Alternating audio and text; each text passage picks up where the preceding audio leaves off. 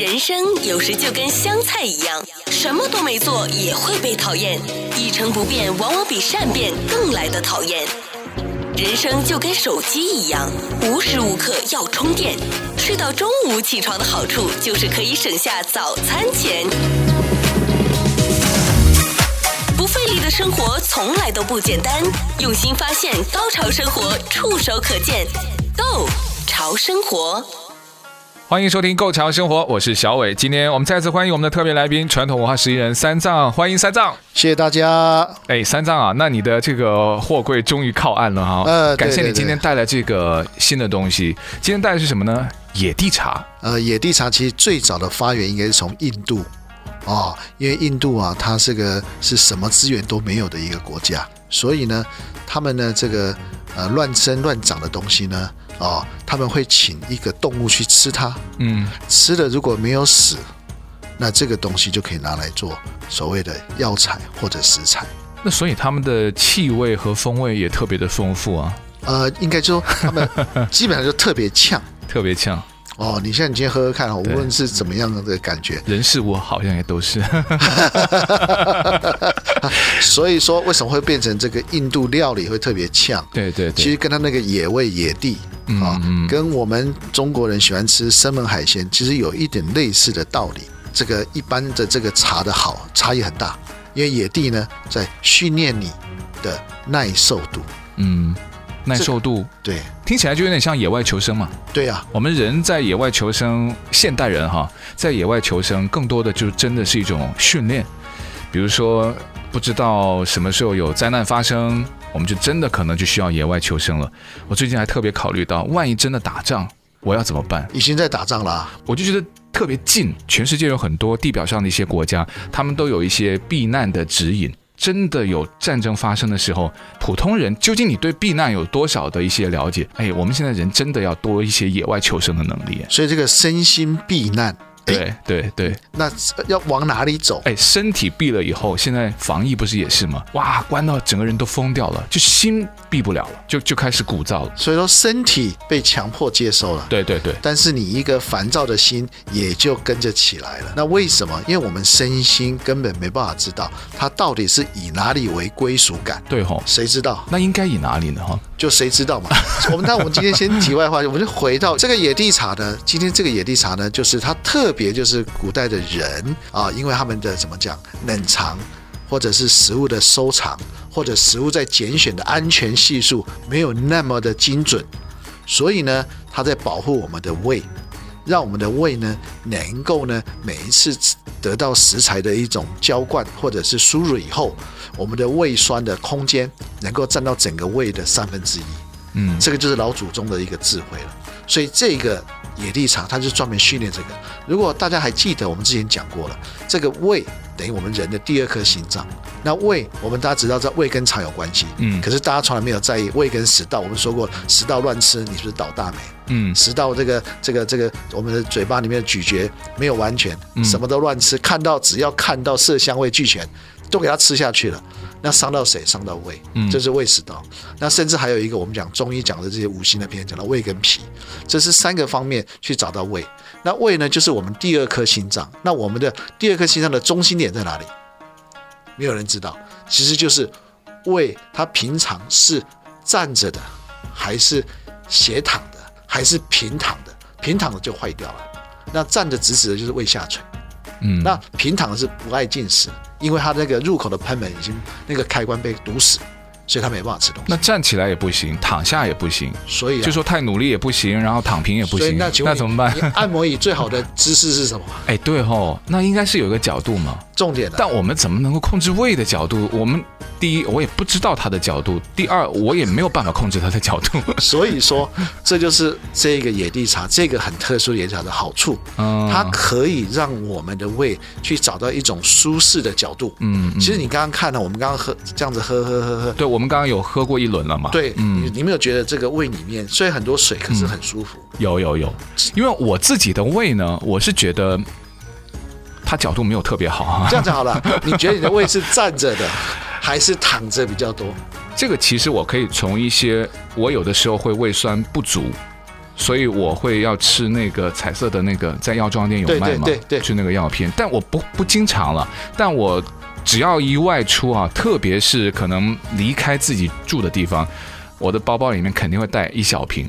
那不一定每次用得了，所以我在想，胃酸不足，那就是他太努力了吗？就站站得太直了吧？对，对不对？因为他胃呢，他每次释这个在释放胃酸的时候，它的这个这个这个深度是一样的，它的深度，那你站得越直，那他胃的面积怎么样？空间相对的变得比较少，因为是站直的，嗯，它是它的位，它的高度是一样的，按、啊、你站斜的高度也是一样的，按照这个容积面积，就像我们讲的那个卫生间的那个马桶一样，对对对，那个原理是很像。其实就是一个脸盆，你要去接水嘛，你的盆子比较大，那你那个水自然就比较浅，对。可是你的盆稍微比较小一点，那你看起来那个盆里面的水就比较深，对。但关键就是说。我们要的是比较深一点嘛，对不对？现在大部分人比较浅吧。重点在这边，我们也别不说全部，大概就是三分之一多，在一个你的胃的空间里面三分之一多。嗯，那你怎么知道？你怎么知道你的胃酸是否能够分泌出这个整个空间的三分之一多呢？很简单，你如果你可以故意的在餐前，在餐前，你可以先吃炸物。这是故意测试，并不是鼓励你吃吃这个东西。嗯嗯，你先吃炸物，你再喝冷水。一般来讲，胃会开始紧张。那这一紧张之下呢，它通常那个胃就站立起来了。那接下来呢，你会发现到怎样？你很难厌食。为什么？因为胃酸几乎分泌不出来。嗯，那这个就证明说你的胃本身比较偏直立的。那你就要非常非常的要注意，表示你的胃脾的压力过大。或者胃食道进食的习惯有问题，那甚至是你胃肠的一些排毒跟吸收的障碍，这个就是古代的人留这么好的茶留来给我们。只是说它这是因因为这这个树种的特性，所以一般人直接喝起来就就稍微刺激一点。嗯，城市人好像大部分都会有或多或少这个胃的问题啊。所以你今天提到这个野地茶，想不到这个老祖宗就是他们的这种智慧跟文化哈，他这个是特别的养生。我相信今天这个养生还蛮能够吸引到大家的这个注意力，喝这个茶就可以让这个直直的胃哈，就稍微能够像他。练习就是用一个合适的角度存在在我们的这个呃身体里面。所以说你自己想看，你站久了会累嘛？嗯，对吧？你躺久了也会更累，累啊，睡久了也会累。嗯，那就是按摩的时候有一个特殊的角度，那个角度就是会让你很舒服。那每个人的胃的角度你要自己去抓，就是尽量的、尽量的让自己在没有胃酸之下，千万别进食。嗯，这是一个 alarm。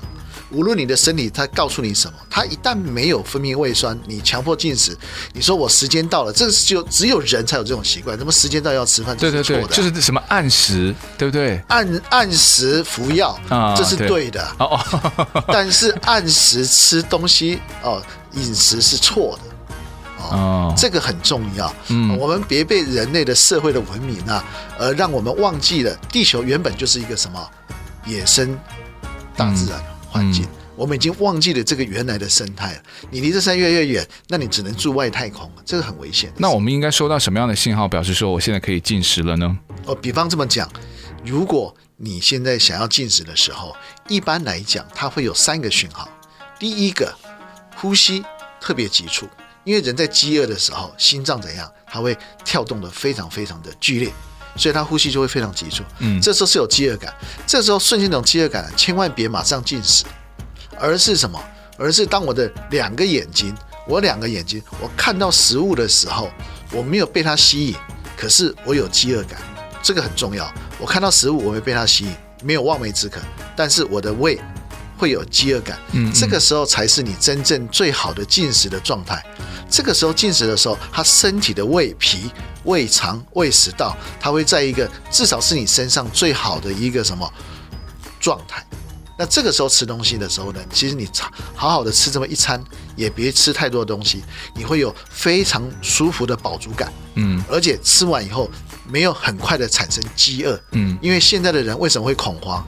你以前，我二十几年前在在美国，两块九九一个便当，嗯，现在十几块一个便当，你觉得一般的人会觉得怎样？他快快疯了，所以他边吃边念，边吃边骂，边吃边难过。这个时候，这个 CP 值他没有满意，是不是他在给他自己压力？嗯，所以这个时候你没有办法满足，所以这个上班族特别特别提醒你们，别因为现在的物价而来决定你身上的售价。嗯，你身上售价就是看你自己身体的状态来决定怎么样能够满足，而且满足的时间能够久一点。但是别按时吃东西，这是对的。但是要按时吃药，这是对的。那所以有的人如果看到一个美食，首先他就是。有心存对这个美食的一种期望值，那就从嘴部、口腔里面的唾液的分布，那它就是帮助我们可以增加消化酶啦。那在你咀嚼的时候，在食道之前就是把好第一关，然后当然细嚼慢咽，然后在你的食道能够顺利的下到胃。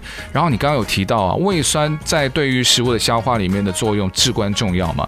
那胃酸怎么能够让它在我们食物要进去的时候，哎，赶快出来，或者说。赶快到我需要的量，否则的话，那进去了以后，那个食物现在有的人吃的很多，然后吃的也不错，但他会被告知营养不良，这件事情很恐怖。因为你饭前吃太多水。哦，饭前饭前吃太多水，这是最早就冲淡了胃液，对不对？对，嗯、所以说你本身在饭前的时候一定要喝一点，一点点浓汤或一点点煲汤，嗯、或一点点厚茶。厚茶是说它有味道的茶。嗯并不是所谓的调和饮料，就是说它感觉上就像茶汤。其实古代是喝茶汤，在吃饭前是喝茶汤。哎，人家比我们现代人讲究很多哎。对不对？因为古代没有医疗保健嘛，大家没有爱惜这个、这个、这个、这个、这个医疗保健。那我们现在人是因为太爱医疗保健。没有啦，古代的人上班的不多啦。上班不多。我们说上班族真的有的时候是被工作打磨成这样子，然后也被他自己的生活就是蹂躏成那个样子。他说我也想坐在这边，哇，好好的，然后先看一看，然后再吃个前菜。但我觉得再忙前菜，我们还是可以用一些步骤。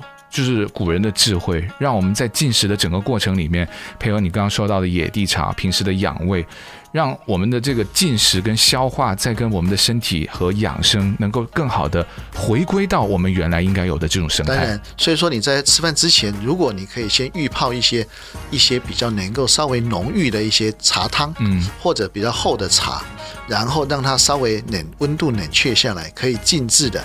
你在吃饭之前稍微喝一点点，但是吃饭之前严禁要喝大量的水。嗯，这个是大家非常伤身的一个关键。但有的时候，比如天气热吧，就是重点的，对不对？一坐下来，你看餐厅现在还好，就是以前就是你坐下来还没点餐，就一杯冰水上来，对不对？现在你可能要问他要，然后他才会给你。我觉得这个当然政府出于这个环保的考量，但我也觉得，尤其是夏天，那做完运动啊，你要去进食，其实蛮饿的嘛。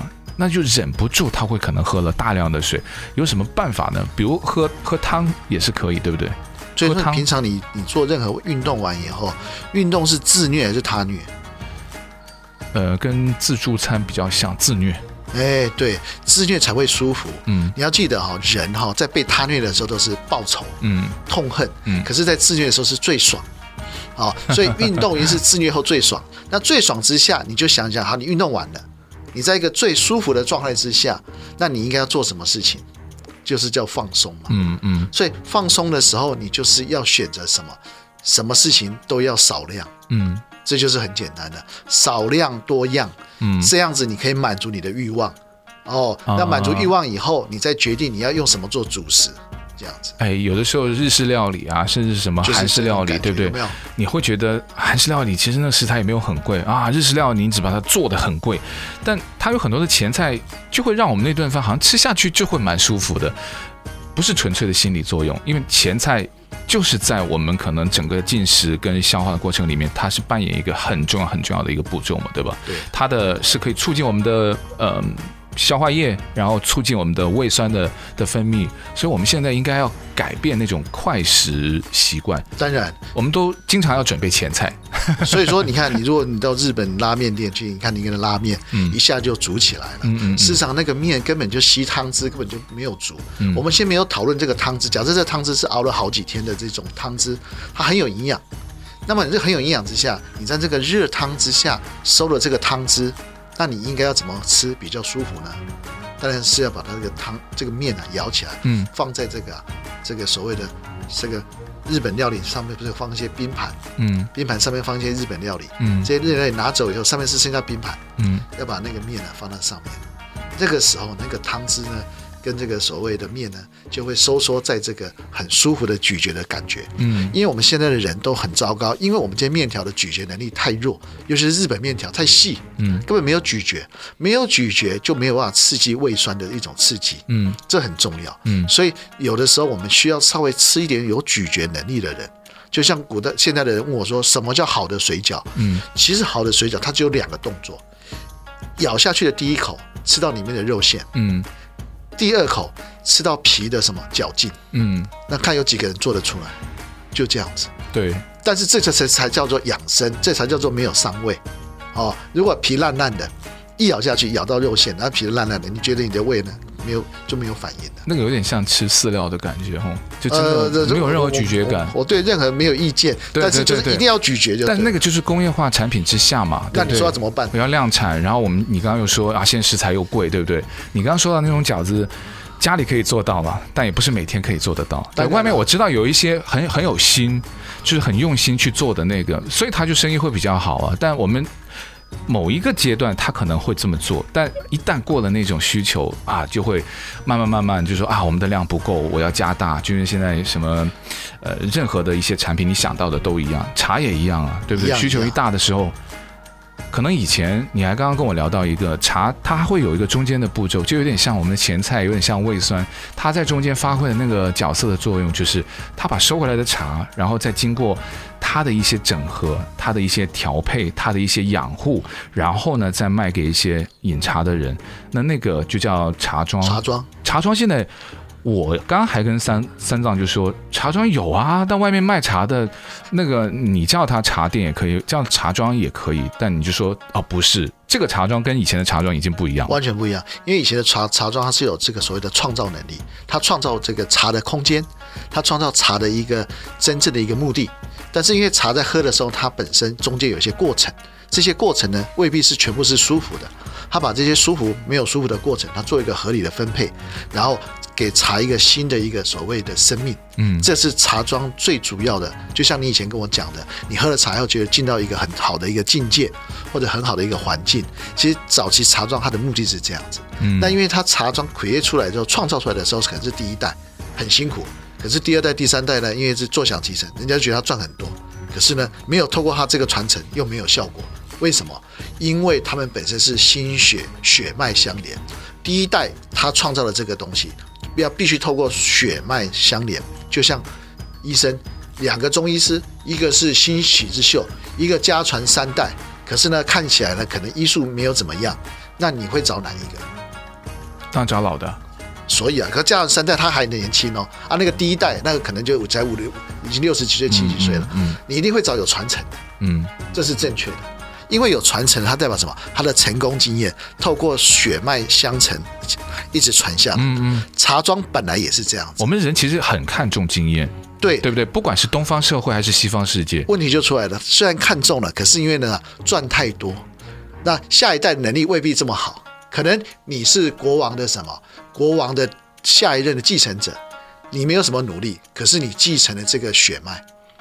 那人家也很幸福啊，那人家会觉觉得你应该这样吗？所以就会有一些批评呐、啊嗯。对，所以那样子很多人就被毁灭嘛。嗯，所以很多茶庄是叫被毁灭。所以茶庄也不过三代，不只是富不过三代，所以很多就这样毁灭掉了。嗯，所以毁灭掉以后呢，是就剩下茶农，茶农很辛苦，所以没有人会去毁灭他。所以最下的茶农他知道这些吗？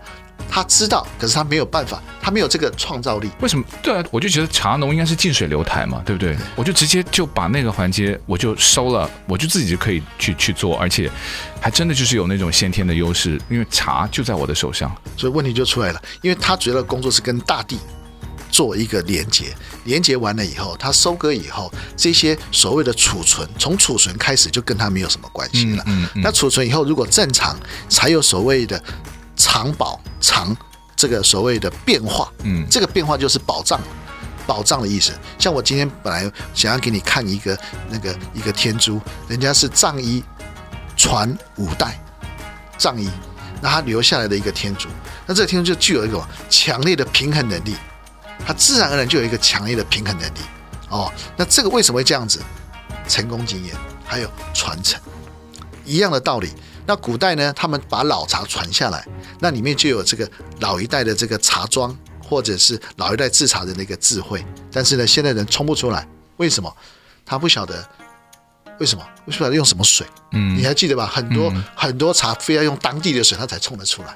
就类似这个原理，所以就失去了很多茶庄的本来的这个定义，跟它应该赋予的能力。嗯，所以能如果能够找到这种茶庄去养这个好的茶，那大家都是幸福的。找不到，但我们有的听众也反映，就是说，因为听我们的节目呢，他也学会就自己来做这个环节。当然就，呃，可能比较入门啦。像我刚刚在节目前也跟三藏就说，上一次把你带过来那种小型的、香气比较浓的呃那种的茶，就跟我们原来的单丛，它其实没有混在一起，只是放在同一个储存空间当中。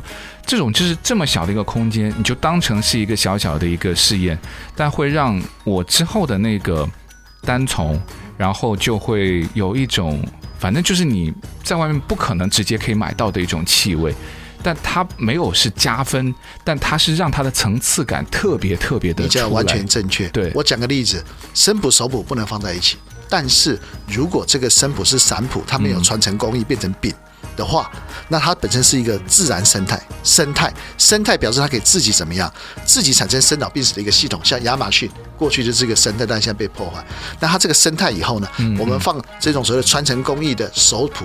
这个手普本身是做成饼啊，这样子做成砖呐、啊，我们拿来放在里面。我放完以后呢，我过了一两个礼拜或过一两一两个月，这个这个喝这个手普越喝越香，越喝越甜，越喝越没有任何的所谓的你以前讲的以前你爸爸给你喝的这些土味、涩味、腥味，通通没有了。其实这个就是茶庄的一个概念。哦，但是茶庄现在。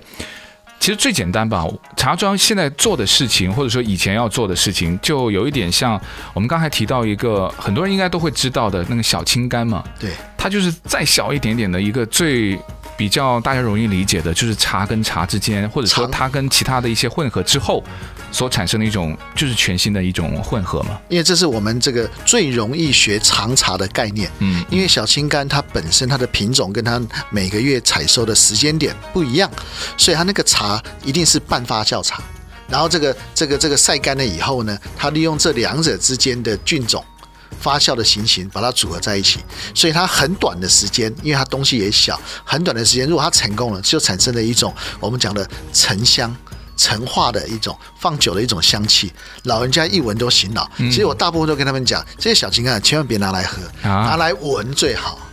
哦，非常醒脑的，因为喝你只能一次嘛，但闻可以 多闻几次。最主要是传承工艺应该是快散掉了啦，嗯嗯，因为非常难制作，你也非常难找到这种。自己好像很难做小青柑哦，很难，因为它那个茶，那个那个茶跟这个这个这个青柑的品种，嗯，这两个你要都在一起，你稍微要有一点智慧。而且你也不是说家里面后院的随便的一个柑，对不对？哦，但是以前的人是这样子，嗯嗯嗯，后面后面的叶子拿来炒一炒，就是就是就是茶叶。但是最最初型或者最粗糙的啊，对，最原始的。对，那是跟原来的我们现在讲的茶叶是没有关系，因为茶叶到到这个程度，透过茶庄以后，它才会进入茶文化，才有茶道，那么才会有一些茶品。品相的品，那么这个时候才分得很清楚。嗯，所以没有茶庄去分类，你现在看到表面上这只是一个品相，但是但是它事实上没有什么作用。嗯，这个大同小异。像我今天本来也有带一个白茶出来，也是准备要跟你讲说，有些茶它为什么一定要透过茶庄的能力转化，嗯，它才有可能让我们的人可以接受。因为我们人最怕什么？五行相克。可是我们人每天都在五行相克。那我们怎么办？透过茶的疗愈，把这五行相克把它管理掉。这也就是野地茶，其实它最终最大的目的。野地茶呢，我觉得还有个好处，它自带一个这个自然的条件嘛，所以它可以跟一些合适的茶混在一起之后呢，它可以在你的茶的盒子里面，在你们家里面的储存空间里面，甚至在你自己喝的一个身体环境里面，就会创造另外的一个小生态。这个就是野生茶它具备的一种。呃，生命力还有和自然连接的一种能力，但我觉得一个野地茶，你去想吧，野地茶它怎么能够在那个环境下生存？它自然就是它本来的那一株的植物，它要降低它的欲望，就是我只要活下来，对不对？然后呢，他还会降低周遭环境对它的影响，因为环境有可能大部分是不利的，但你怎么能够选择对他们的影响降到最低，然后吸取当中里面对我非常有利的环境影响？那还有就是求生的意志，就是说我究竟是要活下去，还是要就是就就所以一开始随波逐流了，我就跟跟您讲了，如果你要喝野地茶，跟我们以前喝的舒服茶是没有关系的。对，舒服茶是一个概念哈，它涵盖可以很多很多的品种，对吧？对。但野地茶，我觉得也算是一种概念，它也没有特指是哪一种，没有什么普洱啊，没有或是单丛，没有分，没有分，没有分。但家里的人是不是可以怎么去判断它可不可以混？然后怎么混？我上次混的那个，我其实没有把它放在一起，它只是放在同一个罐，它们互相之间没有接触，但气味。它就有交流，有二次发酵，或者或叫什么二次生命的感觉。因为我们原则上养茶，我我给你的茶大部分就已经自身生、嗯、生态环境，嗯嗯，因为它自身生态环境，它才不会什么叫做退转。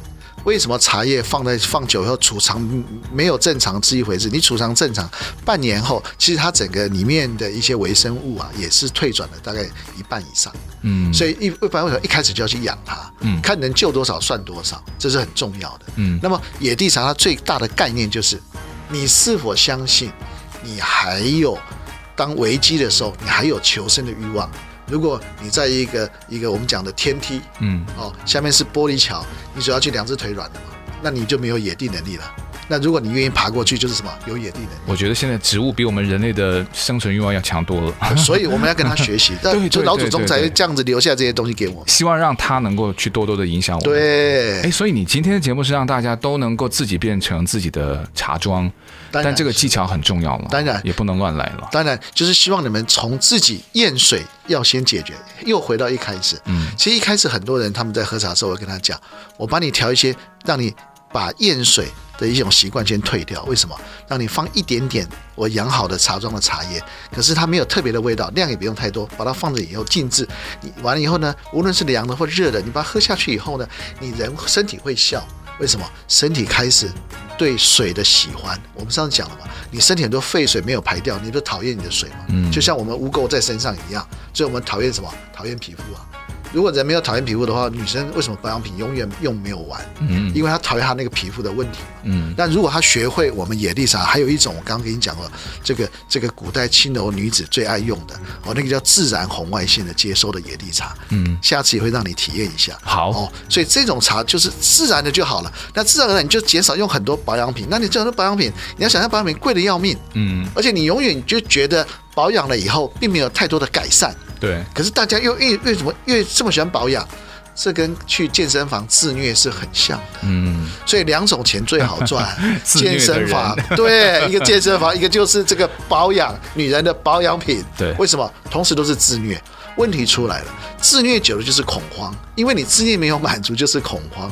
所以现在这个战争或者是自然环境的这种资源的匮乏，产生的最大的压力是恐慌。但我们上次讲了，人要产生喜欢，那你喜欢的时候，你要晓得人人事事，你要有一个正确的观念。就像你刚刚讲的，家里面的一些一些东西要维修，嗯，一定要按部就班，嗯。那我们对人来讲，一定要没有什么没有档次的差异，别有太多的比较。那对人事的心态，就像你广播在利他，把一些讯息告诉大家，这叫利他的精神。所以这些东西加起来就是善缘。那有了善缘，你自然而然对生命的判断就比较容易正确，而并非接受这种按时按时吃饭的习惯。嗯，这个很重要。好，好，那今天再次谢谢三藏的分享，谢谢大家，谢谢。